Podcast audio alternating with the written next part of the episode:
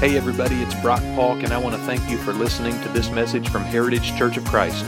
We would be thrilled to share more content like this with you and make it easy for you to share it with others. You can find more messages like this on our podcast, or you can download our smartphone app by searching for Heritage Church of Christ in your App Store. But most importantly, I hope this message encourages you to take a next step toward a thriving relationship with Jesus. Enjoy. During the pandemic, and he said, Dad, I missed it. And I said, What'd you miss? He said, I finally had a shot at it, but I heard about it too late, and Rich got the job I wanted. I said, What job are you talking about? He said, He is now doing sizzle reels for Fox Sports. I said, What's a sizzle reel? He said, Do you know what a sizzle reel is? I said, Have to do anything with bacon? He said, No, no, no, no. A sizzle reel, he says, Say you're watching an NBA game or, a, or, or a, a, football game, and, and right before you go to the commercial, they show the last three seconds of whatever was exciting during that time, you know, whether it's that three point shot or whether it's the coach yelling or whether it's somebody dancing in the end zone. He said, There's one person who's in charge of that. And the sizzle person sits in the chair in the truck outside the stadium and pulls down little clips all the way through a period of play saying, Ooh, this might be the best one. Oh, no, maybe this might be the best one. But you've got eight seconds to make the final decision because they'll say sizzle eight, and then you've got to pick, I think this one or this one, put them in this order, put music in with it. If you need any CGs, three, two, one, and it goes out on national television. Does that sound like just a dream? I said, That sounds like a stomach ache to me. I mean, you've got eight seconds and it goes out on national TV. I got to thinking about that and realized God did a whole series of sizzle reels for us. And He does them in Hebrews chapter 11. Take a look there. If you go to the 11th chapter of the book of Hebrews, it begins with this introduction. It's all about faith. Now, faith is what? Can you read it with me up here? Now, faith is, you guys don't sound very confident, okay, for the nine o'clock service. Let's try that one more time. Now, faith is in what we hope for and about what we do not see. And he says, This is what the ancients were commended for. And what the Hebrew writer does is he starts going through one story after another, emphasizing faith as the important key element for that person's life. Now, I want you to note that he says it is confidence and assurance. It is that thing of, I know that surely God will come through. We can all say there have been moments in the last couple of years when we've said, Lord, are you still here? Father, we can't believe what's happening. We've never experienced this before. But the Hebrew writer says faith is, one more time, let's hit that word, confidence in what we hope for and assurance about what we do not see. Now, he goes on to say this, the next slide, if you would, that without faith, it is impossible to please God. Because anyone who comes to him must believe that he is, and that he is a rewarder of those who earnestly seek him. I mean, in some ways, I guess that's pretty plain. If you don't trust in God and believe in God, well, then how in the world could you please God? That is, pleasing someone you don't trust or even believe in Him. But then he starts telling stories, only really, he doesn't tell the story. He goes back to stories of God's people from thousands of years ago stories from the Old Testament in the Bible, stories of people that if you did grow up going to church, then you probably would have heard of some of these in Sunday school. I'm sure some of you are Sunday school survivors here today who remember going. Now, for those who've never been to a Sunday school, uh, used to, we would have a, a children's class where, where you would go in the mornings, and my dad being a preacher, uh, early on in my life, I struggled with, with a drug problem. Uh, my mom and dad drug me to church every single Sunday and every single Sunday school time. And sure enough, I, some of the heel marks in the hallway were kids like me. Come on now, you need to go to this. And we would learn these stories. But what the Hebrew writer does is he boils them down to a sizzle reel. Just a few seconds of information. Well, here, let me show you. For instance, here's what the Hebrew writer says about the sizzle reel for Noah. famous Old Testament story. And the Hebrew writer boils it down about six chapters in the Old Testament to this. Now, by faith, Noah built an ark, warned about things not yet seen, built an ark to save his family. You see, the three point shot in the Noah story, and the Noah story, of course, is that famous story of God saying, Listen, I'm, I'm just, I'm so frustrated with our world, we're going to clean it up and give you a fresh start. And he calls this man Noah. Anybody remember what his wife's name was? Noah and Mrs. Noah, that's correct. Noah and Mrs. Noah and had the three sons named Shem, Ham, and Japheth and their wives. Anyway, they all get on the ark, and God says, I'm going to start things afresh with this story. Now, this is a whole six chapters worth, but the Hebrew writer says you can put it in one verse. By faith, Noah, when warned about things not yet seen, in holy fear, read that next part with me, built an ark to save his family. Or the story of Abraham. Abraham is more than 13 chapters in the Old Testament. And yet, in the book of Genesis, he boils this down to just three little, little verses. By faith, Abraham, when called to go to a place he would later inherit as his inheritance, it says, he obeyed and went. Can you read this next line with me? Even though he did not know where he it sounds like somebody driving on the Dallas freeway, doesn't it? Even though they did not know where they were going. Abraham's story is one of very simple do you believe in God? God calls this man named Abraham more than 2,000 years ago, in fact, now more than 3,500 plus years ago, and says, Will you leave your father and mother and come and go to a place that I'm going to show you? Well, where, where is it? God doesn't tell him. Now, I'm always nervous if somebody says, hey, get in the car and let's go for a ride. And I say, where are we going? They say, don't worry about it. Well, that's the kind of thing somebody says to somebody in a mafia movie and you never see them again in the movie. You know what I mean? Don't worry about it. Just get in the car, right? Abraham says, God, where are you going? And God says, I will show you.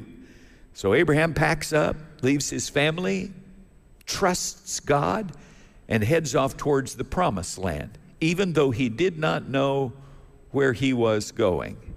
Now, if you say to yourself, man, that sounds pretty amazing, wait till you get to my mom's favorite Bible character's sizzle reel. My mother taught Sunday school often. And whenever somebody would be sick or, hey, Mrs. So and so is not here for the third grade class, my dad would turn to my mom and say, Mildred, can you cover the class? Yes, she says, I'll take care of it. And she had a box underneath her bed, a shoebox with felt cutouts in it for a thing called flannel graph. Now I'm going way back here. Do any of my wrinkle homies remember flannel graph? Raise, go ahead raise your Oh my goodness, we've got flannel graph pros in here. All right. Now, for those who are saying, what in the world is a flannel graph? It's like early PowerPoint, okay? Only it was made out of felt and they would color. And my mom had a whole set of these, and there'd be a big piece of cloth stretched over a board, and she would just kind of stick them up on there, figures as she told a story, kind of like cartoons on cloth. And my mom was good at it. But oh, she had one story that was her favorite. Big old stack of these cloth figures with which she would tell the story of the 11th son of a man named Jacob. Now, take your time on this. Abraham, who was asked to leave his father and family and go to a land that he would show him, marries a woman named Sarah and has a child of promise named Isaac. Isaac marries Rebekah, and Isaac and Rebekah have the first twins in the whole Bible. Anybody remember their name? Esau and Jacob. Now, Jacob has his name later changed to Israel. Does that sound familiar? It's actually him that is the namesake for the country of Israel, for the Jewish people that bring us finally Jesus Christ. But at this moment in the story, Jacob has 12 sons. And I know because of the great teaching it's been done here through the years that you all know their names by heart. Let's just say them together uh, Reuben, Simeon, Levi, Judah, Dan, Naphtali, Gad, Asher, Issachar, Zebulun, and then comes a boy whose name starts with a J, ends with Osiph. Just take your time on this one. Joseph, and finally Benjamin. Now, the only reason that I know those names standing here is my mom taught that class enough time, and I always had to go in to help her. And so Joseph's story has been embedded on my heart. But I'm going to ask you to do something preachers don't normally ask you to do. I'm going to ask you, if you have your Bible, to close it. If you're looking at it on your tablet, I'm going to ask you to let it go dark for a minute. Because the Hebrew writer shocked me when he condenses the entire story of Joseph, one of the people in the Old Testament whose more ink is spilled over him than anyone else, he takes this whole story of the life of this guy named Joseph and squeezes it down to one sentence. And it is not a sentence I saw coming. Now, let's just do this you may never heard the story of Joseph. Some of our flannel graph pros have, but let's just talk through for a minute the story of Joseph, and I want to give you this challenge. How would you condense this story down to one verse, one sentence? Because I believe Joseph has some pretty good advice for us. It begins with Joseph being this 11th son. Now, think about this there's 12 boys out on the ranch, and you're number 11 in line all those older brothers, right? Only the word starts to get around that mama loves Joseph better than anybody else. And daddy favors Joseph. And one day, this is what makes Joseph famous for a lot of us. Joseph is awarded something by his father. Anybody remember what it is? His father brings out, I just see out on the farm him bringing this box out. And all the boys start gathering around. He says, Line up, boys. And he's got this box and thinking, Man, what is this? And he walks right past Reuben, the oldest boy, and walks right past all the way down. Reuben, Simeon, Levi, and Judah. Dan is looking at it. Naphtali walks all the way down, and they all know where he's heading. He gets to Joseph. And in my mind, he's opening this box. Probably wouldn't have been in a box of that day, but he holds up a beautiful, multicolored coat. If you've ever seen the musical, it's called The Coat of what? Many colors. Now, you need to understand a coat like that first was very valuable because of the difficulty in making a multicolored piece of cloth. But second, it's a long sleeved coat. That's literally what the language means. You say, well, Jeff, why does it matter that it was long sleeved? What's the first thing you do when you're going to go out on a farm and work if you got sleeves on? Roll up your sleeves, right? A long sleeve coat said, oh, this person is not destined to have to work that way. He's going to be back in the office. It's like somebody giving a farm boy a tux. I mean, what does that tell you, right? And when Joseph puts this coat on, all of his brothers are just sick of him. I mean, no wonder Joseph used to go around telling them dreams he had of how important he was going to be. One of the first stories we have is of Joseph coming to breakfast and telling his brothers, Hey guys, I had a dream last night. What kind of dream? Well, I dreamed that daddy was the sun and mama was the moon, and all of you brothers were stars in the sky. And they thought, well, yeah, that's right. I'm a star. He says, I was a star too. Well, what happened in your dream? Well, all of a sudden, all of the stars and the sun and the moon bowed down to my star. Now, isn't that just asking for a beat down if you told that to a bunch of old brothers and, right? All these brothers, what? Yeah, and then he tells them another one. We were all sheaves of wheat, and all of your sheaves of wheat bowed down to mine. It's like, you gotta be kidding me. Well, when the coat thing finally happens, one of the brothers says, I've had it. That's it. I'm gonna kill him. No, no, no, you can't do that. They're out working in the field by a well, and one of the brothers grabs young Joseph and throws him in the well. It doesn't kill him. He lands in the bottom and rolls over, and I can just see Joseph looking up, going, What in the world? And the brother starts to pick up rocks to throw them down on Joseph and drown him and kill him. But one of the other brothers says, No, no, we can't do that. That's not right. And they're arguing over one another when a, a group of Ishmaelite traders come by. And one of the brothers says, Hey, would you like to buy a slave? And they fish Joseph up out of the well and they sell him into slavery. And just before they leave, they say, Excuse me, we'll take the coat. They peel that coat off of Joseph.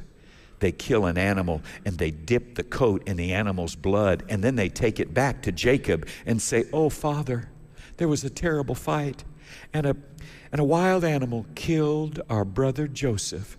And while Jacob is crying over his son, Joseph is being led away to a land he's never been to called Egypt.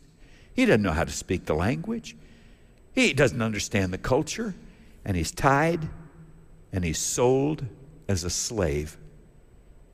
Now he starts off as it's like a roller coaster ride. Oh, I'm daddy's favorite. And then, oh no, I'm going to be killed in this well. And oh, I'm going to be sold into slavery. And when he gets into Egypt, the uh, head of the security prison buys him. And he says, You're going to clean out the cells. Can you imagine? Do you know what it feels like to have family turn their back on you?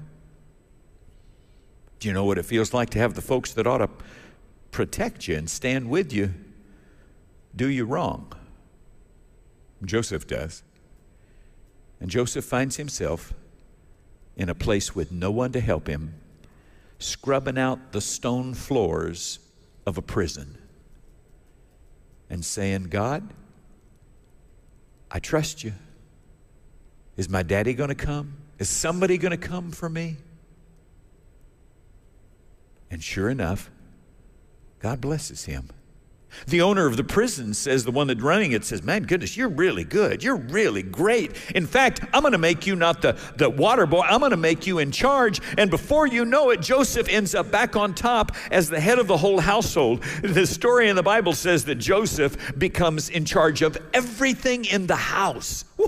Man, what a ride. He's back on top again. And then all of a sudden, he meets a, a woman Anybody remember who that woman was? It happened to be the wife of the guy that runs the prison, the wife of his owner. The Bible says that she noticed that Joseph was handsome and well built. And I can see that many of the men in this church know the burden of being handsome and well built. I'm sure at malls and other places, women's heads turn as you walk by, and God bless you for dealing with that. But in Joseph's story, this, uh, this wife spots him, and man, she comes on to him. Hey, good looking. What you got cooking? How's about cooking something? Uh, yeah, y'all know where this is heading, right? She propositions this young man. Now, Joseph may be 18 years old at this point. I want you to imagine, fellas, being 17 or 18 years old, away from anybody who knows you, away from any accountability, and a beautiful, powerful woman comes onto you. Joseph says, Ma'am, no way. How could I possibly? How could I possibly do that? You're married. Your husband's my boss. How could I dishonor him? How could I dishonor God? Man, I, I drop my hat to Joseph at that point. I tip it and say, That's pretty impressive, young man. But the Bible says she just kept coming after him and kept coming after him. Guys, let's be honest. How long would it take you before you were like, God, I, I, I, just don't know what to do. And then the Bible says she just grabbed him by the coat and tried to pull him to the bedroom. I mean, at what point would you say, God, she's got my coat. I'm sorry, there's nothing else I can do, right? I mean, you know, this isn't my fault. But you know what Joseph does? When she grabs him by that coat, he just lets that coat slip right out of his arms and runs out of the house. By the way, can I talk to the young people just for a second here? I see several young men and women. There's going to be a moment in life where you're going to be someplace you should not be or somebody's going to be trying to get you to do something you should not to do, the best thing to do may be to remember Joseph and just get out of there. Can I get an oh yeah from the older folks here for just a minute? The best thing to do may be just to run out of there because that's exactly what Joseph does. He gets out of there with his integrity intact. Well done, Joseph. Only problem is when her husband comes home, that woman's holding up Joseph's coat saying, Look what your servant tried to do to me. He tried to take advantage of me. Why, he tried to rape me. Well, her husband's head explodes and grabs Joseph. I'm surprised he doesn't kill him. He throws him into prison, this time not to wash it, but he as a prisoner. And this is Supermax. This guy is an executioner, so he basically puts Joseph on death row. Okay, now remember, You got one sentence to sum up everything you've just heard. One sentence, right? And we're not done yet. Because you may remember that when Joseph is in that prison cell, thinking, oh my Lord, what's happened to me? My life is doing like this. I'm, I'm all of a sudden back on the bottom again. H- have you ever done the right thing and then got in trouble anyway? Have you ever stood up for what's right and it cost you? Joseph knows what that feels like. Joseph knows what it feels like to be falsely accused. And he's there in that prison, and who gets shoved in his cell but a baker and a butler? Now, this sounds like some weird movie, but both of these fellows work for the same guy, the president of Egypt, the Pharaoh, the most powerful man in the land. Now, you need to understand that back in the day, if you wanted to assassinate a leader, you weren't going to do it by sniper rifle because they didn't have one. And they'd have plenty of guards around them. But if you could slip something in their food, you can take them out. Now, these two men are down here in this prison, in this death row, I believe because they were probably trying to take out the Pharaoh, or maybe not. And both of them have weird dreams. And they say, Oh man, I had the weirdest dream. And they start telling Joseph, and Joseph said, Man, don't tell me about dreams. Dreams have messed up my life. I don't want to talk. Do you know about dreams? Yeah, I know about dreams. Well, can you interpret my fine, fine, I'll interpret your dreams. And the Bible says that Joseph turns to the baker and says, Your dream means that you're going to be right back in Pharaoh's service and within a couple of weeks. He says, Great. The butler says, What about mine? He says, Your dream means that within two weeks you'll be dead. And sure enough, he was. And sure enough, he was. So the, the pardon, I've, I've got them mixed up. The baker ends up dead. The butler ends up, the cupbearer, going back into Pharaoh's service. And as he heads back, Joseph hollers, Hey, remember me to your master. But of course, he doesn't. You ever had somebody you did something wonderful for forget you? Joseph knows what that feels like too. And as he goes, Joseph says, Oh, well, and nothing happens and he's not remembered until. The story's so twisty. Until Pharaoh gets up one morning, and here's his butler, his cupbearer, who's been returned to service. And he's giving him his morning cup of wine or whatever. And he says, Man, Pharaoh, you look rough. And Pharaoh says, I had a miserable night. I did not sleep at all. What's wrong? Oh, I had a terrible dream. What kind of dream? He said, It's so weird. Seven fat cows came up out of the Nile River. And then seven skinny cows came up right after him out of the Nile River. And the skinny cows ate the fat cows, except they didn't gain any weight. And Jim, that's the diet I've been looking for. All the beef you want, no weight gain, right? He says it was the weirdest thing. And then the same thing with ears of corn. Bottom line is, he says it's just busting my head and I can't think. And all of a sudden the butler says, Wait a minute, I know a guy that does dreams. He's right here in your cells. Well, get him up here. And in an instant, Joseph is there, standing before Pharaoh, cleaned up. He's all of a sudden standing for the most powerful man in the land who says, Can you interpret my dreams? Well, I mean, my, my God can. Well, tell me. And Joseph hears the dream, and Pharaoh says, Oh, what's, what does it mean? Joseph says, Sir, I, I don't know if you want to know. Because you see, those seven fat cows you were dreaming about, those are seven years of great harvest for your land. But those seven skinny cows, those are seven years of famine. And, sir, during the seven years of famine, your people are going to eat up all the grain from the seven good years, and then your country is going to starve. And Pharaoh said, What good? We're going to have to do something. I'm going to need somebody. Wait a minute, you. You're so smart. I'm going to make you my head of agriculture. You're going to be in charge of making sure we save enough grain. And sure enough, that's what Joseph does. He becomes the second most powerful man in Egypt. Sound familiar? Here I go. No, here I go. No, man, that's why this is a story for all of us. And Joseph has some advice for you. Get ready for it.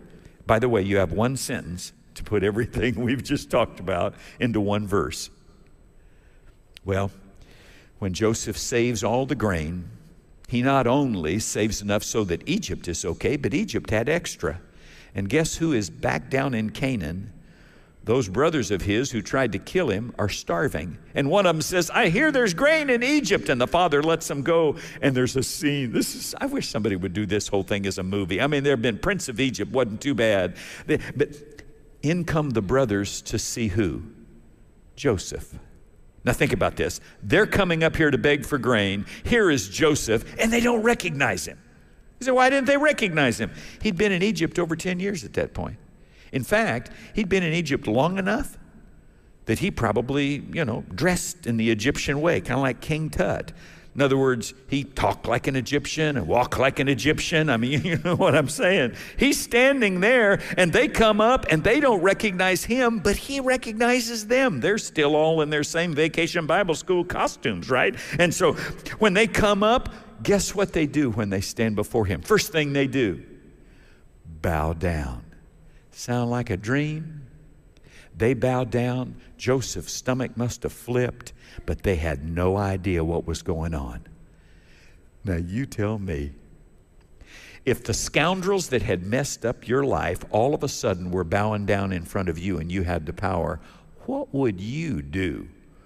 Man, payback is gonna be sweet. All Joseph had to say was, these are spies, killed him. I, I know he yanked their chain a little bit with Benjamin's cup, but the bottom line is, he says, Guys, shortly after them arriving there, it's me. And they say, What do you mean? And I can see him kind of Scooby Doo style pulling off the makeup or the headdress or whatever. And they go, Joseph? And he says, Yes, it's me, your brother. Now, of course, all of them went, Oh no, Home Alone face, right? Oh no.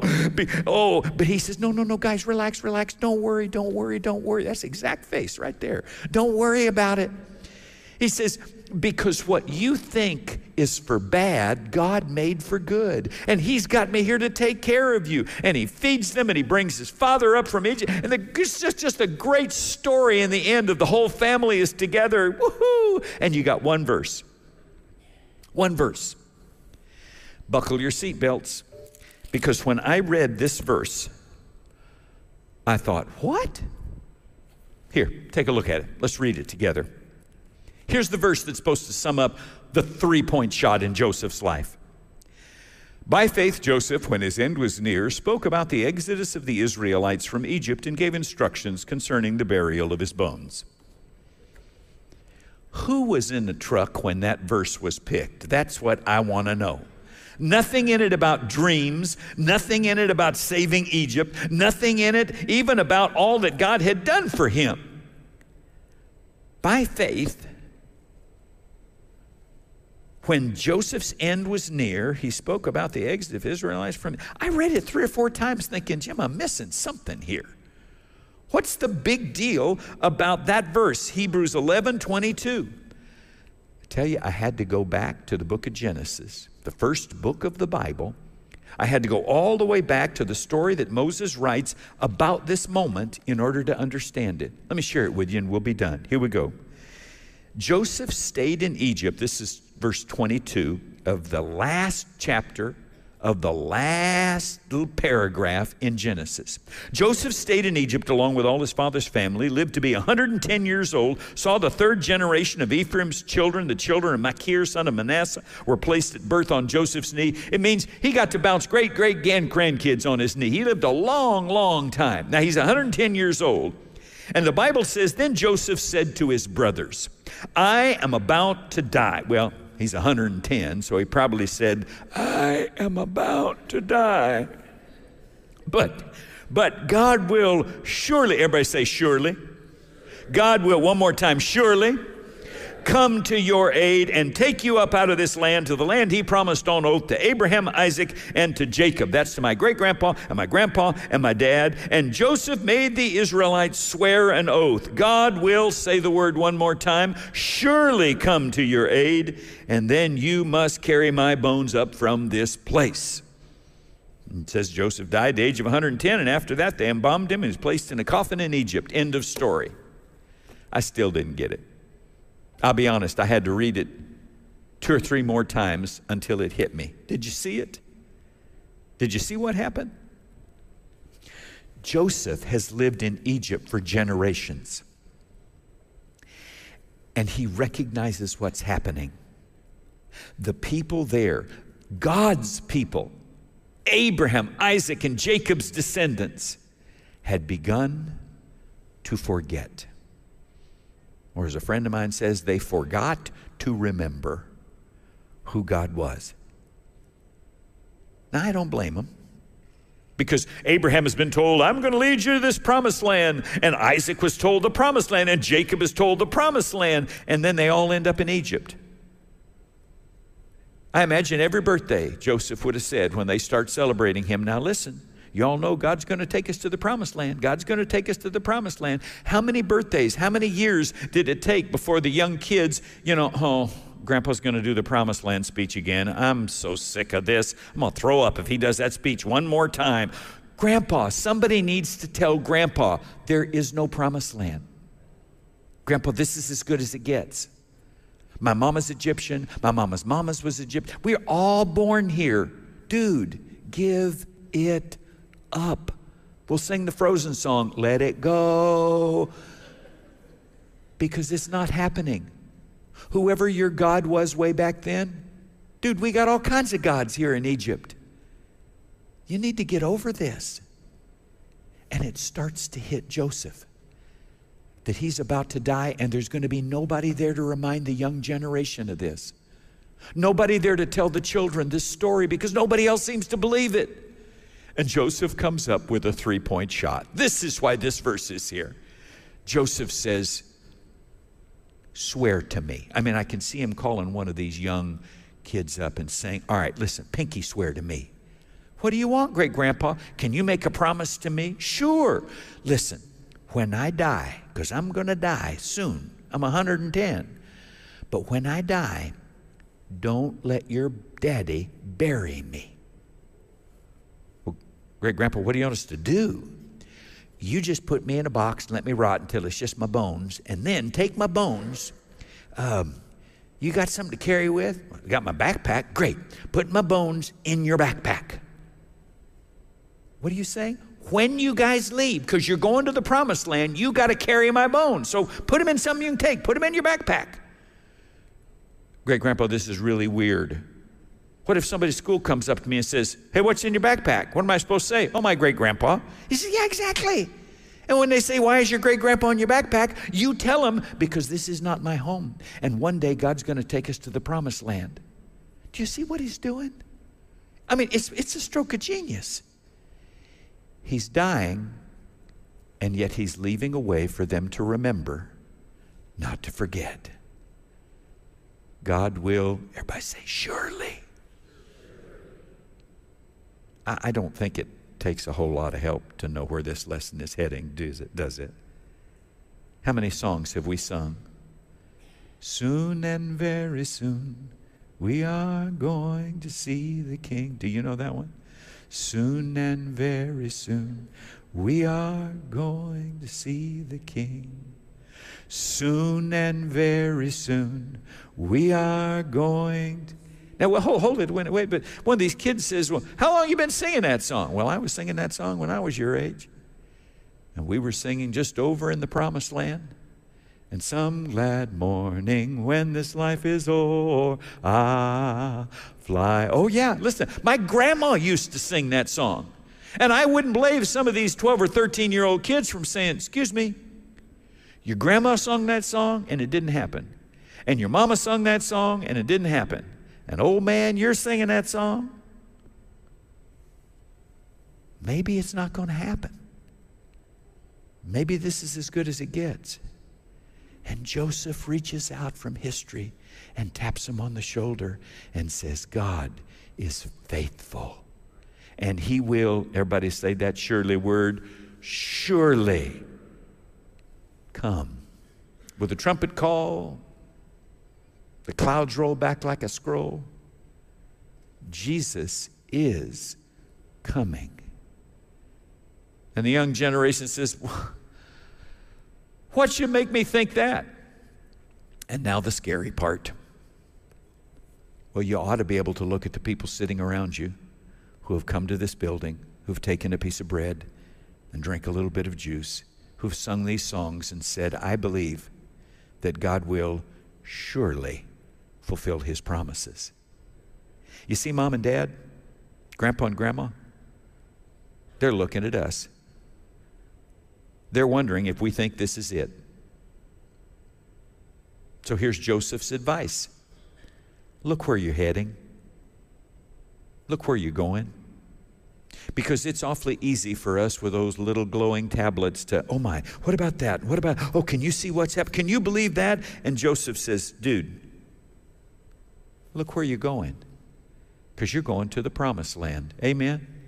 Because one day, one day, all of the junk and all of the challenge and all of the mess and if I'm heading that way, if I'm looking that way, then my time and my talent and my treasure are all going to be pointed that way. Grandpa, if that's really where you're heading, if, re, if you really believe it, then the grandkids will see it in the way you spend your time and how you treat grandma. They will see it in the way that you focus, in the way that you read God's word, in the prayers that you say. Mom and dad, sorry to put the press on you, but those kids are looking at you. And they're wondering do mom and dad believe that one day Jesus is coming? And it's not enough for us just to say we do. We have to keep our eyes on where we're going. Because if you don't look where you're going, you're probably going to end up somewhere else. oh, I'll tell this fast to quit. Um, I saw a lady in the Chicago airport text her way right into a pillar she, she was dressed up in this fancy black uh, dress suit and she was pulling a rollerboard. And the only reason I saw her because she ran the rollerboard right over my, my, my toe and didn't say a thing. She was late, right? and she was texting with her left hand and pulling and zipping through the airport. And they've got these huge pillars in some of the halls there in the airport in Chicago. And this woman had her head I shouldn't laugh. She had her head down like this, and she's texting, and she's literally running, pulling this rollerboard. And I'm looking at her, and I see she's heading straight for one of those pillars. And I thought, well, she'll look up, you know, and it's going to be an embarrassing moment. And I'm sorry to say, I was looking forward to it, you know, with her kind of going, oh, my goodness, oh, excuse me, well, you know, something like that. She didn't look up. Dude, she sailed straight into that pillar, hit it with the top of her head. The pillar had some kind of metal on it that made it go bang when he hit it. So everybody turned and looked, and she started wobbling like this on her high heels. And I thought, oh, she's going down, you know. But she hung onto her rollerboard and got herself squared away, looked around, looked at the pillar. Word of honor, she says, Who put that there? And then zipped on around it. I had to laugh, but then I realized that's us. We get so focused on the here and now, so focused on what's happening right in front of us, that we forget soon and very soon we are going to see the. Are you ready? Soon and very soon we are going to see the. Is that where your life is pointed? Maybe you've never given your heart and life to Jesus. Maybe you've never been baptized into Christ. Can I ask you? Do you want to go to the promised land? Do you want to be ready when He comes? And whether you're 13 or whether you're 63, the best decision you can possibly make is to keep your eyes on where you're heading. Because Paul later writes this. He says, Listen, take a look in Corinthians. He says, God has a plan. And we know that if this earthly tent we live in is destroyed, We've got a building from God, a house not made with hands, an eternal house in heaven. Can we all say, and God will surely fulfill his promises? I, uh, as a kid, my favorite cartoon was always the Roadrunner. Y'all had the Roadrunner out here in Texas, didn't you? Remember the Roadrunner was chased by the coyote? What was the coyote's name? I always Oh, wow, look at this wily coyote, right? And he'd always get the stuff from Acme and, and try and get. And the funniest thing was, he'd get so close to catching that roadrunner. And as a little kid watching this cartoon on Saturdays, I thought that bird is the smartest bird in the world because he always gets away. I mean, you know, a truck comes out of a painted tunnel and mows down wily coyote, or, or, the, or the hill closed, but the, but the cleft where the little uh, uh roadrunner standing on, it stays standing. The bird always got away, except Except a friend of mine said there's one cartoon where he gets caught and killed and eaten by the coyote. And I said, No way. He said, You got to watch. So, man, I'm watching, you know, each week. Oh, no, but he always gets away. I didn't know my buddy had tricked me. And I was an adult until I actually figured out do you know why the Roadrunner always got away? Because he had an agreement with the writer of the cartoon.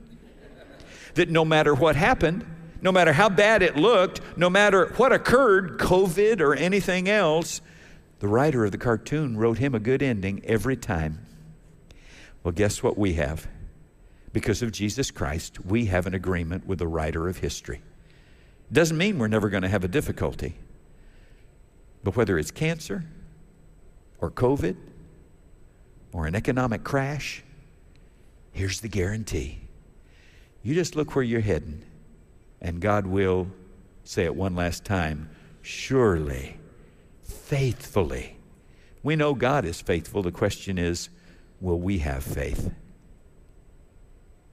It's very practical for me because in a few hours, I'll head over to the Dallas Fort Worth Airport. I'll get on a plane. That plane will take off to take me back to California. What if? Somebody says, You saying God's going to always take care of you? Well, yeah, but it doesn't mean bad things can't happen. So, what if my plane takes off and it has a problem? What if an engine shakes or, or, or, explodes? What if the other engine falls off? And at the same moment, what if the pilot has a, has a heart attack and the co pilot looks over and has a stroke because of it? And a guy in front of me jumps up and says, I've got bombs, I'm a terrorist. And the lady behind drops her cigarette and lights the plane on fire. What if every bad thing possible happens to my plane as I'm leaving DFW and pretty soon it is soaring towards the ground? Well, doesn't mean my God has forgotten me. Because let me tell you what, if that plane does right into the ground, the last thing that Satan is going to hear from me is he's whispering, Oh, hey, looks like God wasn't surely going to take care of you. The last thing he'll hear from me when that plane explodes is, Meet, meet, and I'm going to heaven. because I have an agreement with the writer of history. Can I get a oh yeah?